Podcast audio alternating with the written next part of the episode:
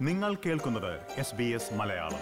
കൂടുതൽ പരിപാടികൾ കേൾക്കാൻ S B S dot com dot A U slash Malayalam സന്ദർശിക്കുക.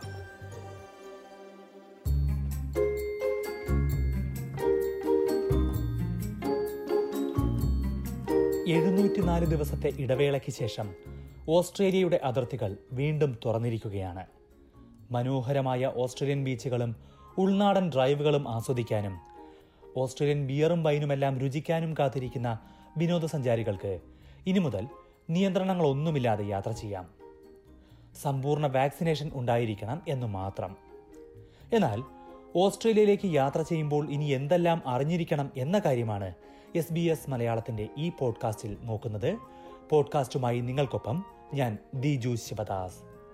ഓസ്ട്രേലിയയെക്കുറിച്ചും ഓസ്ട്രേലിയൻ മലയാളികളെക്കുറിച്ചും കൂടുതൽ അറിയാൻ എസ് ബി എസ് മലയാളം പോഡ്കാസ്റ്റുകൾ കേൾക്കാം. ആപ്പിൾ പോഡ്കാസ്റ്റിലും ഗൂഗിൾ പോഡ്കാസ്റ്റിലും സ്പോട്ടിഫൈയിലും.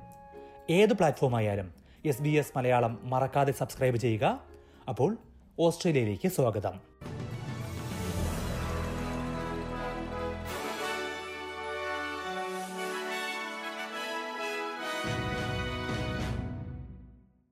രണ്ടായിരത്തി ഇരുപത് മാർച്ച് മാസം മുതൽ അടഞ്ഞുകിടക്കുന്ന ഓസ്ട്രേലിയൻ അതിർത്തികൾ തുറന്ന് രാജ്യാന്തര യാത്രക്കാർ എത്തിത്തുടങ്ങി. ഏതെങ്കിലും ഓസ്ട്രേലിയൻ വിസയുള്ള ആർക്കും ഇനി രാജ്യത്തേക്ക് എത്താം ഒറ്റ നിബന്ധന മാത്രം. പൂർണമായി വാക്സിൻ എടുത്തിരിക്കണം.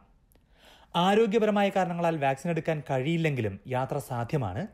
മറ്റെന്തെങ്കിലും കാരണത്താൽ വാക്സിൻ എടുക്കാത്തവരാണെങ്കിലും ഓസ്ട്രേലിയയിലേക്കുള്ള യാത്ര സാധ്യമായേക്കും. പക്ഷേ അവർ പ്രത്യേക ഇളവിനായി അപേക്ഷിക്കേണ്ടി വരും. ഇളവ് ലഭിച്ച് യാത്ര ചെയ്താലും ഹോട്ടൽ ക്വാറന്റൈനിൽ കഴിയേണ്ടിയും വരും. ഓരോ സംസ്ഥാനത്തെയും പ്രാദേശിക നിബന്ധനകൾ അനുസരിച്ചായിരിക്കും ഇത്. സമ്പൂർണ വാക്സിനേഷൻ ഉള്ളവർക്ക് ഇത്തരം നിബന്ധനകൾ ഒന്നുമില്ലാതെ ഇനി മുതൽ ഓസ്ട്രേലിയയിലേക്ക് എത്താമെങ്കിലും യാത്രയ്ക്ക് മുമ്പ് ചെയ്തു തീർക്കേണ്ട ചില കാര്യങ്ങളുണ്ട്. ഇതിൽ ഏറ്റവും ആദ്യത്തേത് നിങ്ങൾ യാത്ര ചെയ്യാൻ ഉദ്ദേശിക്കുന്ന സംസ്ഥാനത്തെ സാഹചര്യം മനസ്സിലാക്കുക എന്നതാണ്. ഓസ്ട്രേലിയയിലെ ഓരോ സംസ്ഥാനത്തും വ്യത്യസ്ത നിയമമാണ്. ഉദാഹരണത്തിന് ന്യൂ സൗത്ത് വെയിൽസും വിക്ടോറിയയും രണ്ട് ഡോസ് വാക്സിൻ എടുത്തവരെ പൂർണ വാക്സിനേഷൻ എന്ന് കണക്കാക്കുമ്പോൾ വെസ്റ്റേൺ ഓസ്ട്രേലിയയിൽ ഇത് മൂന്ന് ഡോസാണ്.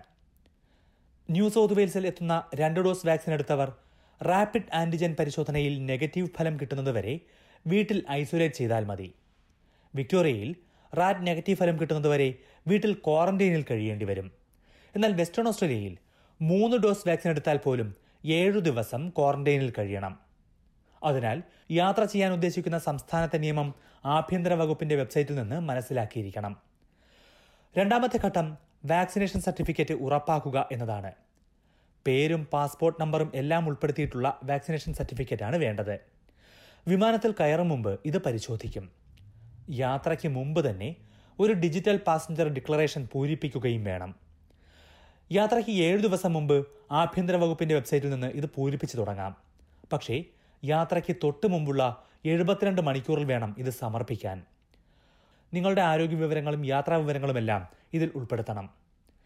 തെറ്റായ വിവരങ്ങൾ നൽകിയാൽ ആറായിരത്തി അറുന്നൂറ് ഡോളർ പിഴ ഈടാക്കാം. യാത്രയ്ക്ക് മുമ്പ് കോവിഡ് പരിശോധന നടത്തുക എന്നതാണ് അടുത്ത ഘട്ടം.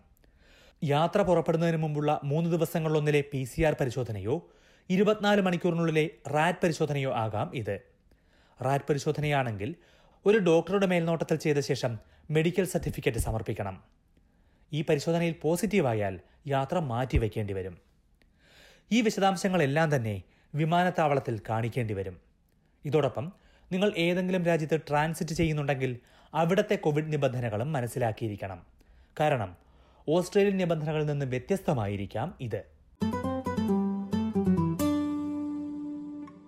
ഓസ്ട്രേലിയയുടെ അതിർത്തികൾ തുറന്നിരിക്കുന്ന സാഹചര്യത്തിൽ ഇവിടേക്ക് വരുന്നവർ എന്തെല്ലാം അറിഞ്ഞിരിക്കണമെന്നാണ് നമ്മൾ ഇതുവരെ പരിശോധിച്ചത്. ഓസ്ട്രേലിയയിലേക്കുള്ള യാത്രയെക്കുറിച്ച് നിരവധി പരിപാടികൾ എസ് ബി എസ് മലയാളം നൽകിയിട്ടുണ്ട്. S B S Malayalam website സന്ദർശിച്ചാൽ അത് ലഭിക്കും. ഈ പോഡ്കാസ്റ്റ് നിങ്ങൾക്കായി അവതരിപ്പിച്ചത് Diju Sivadas. Like share comment S B S Malayalam Facebook page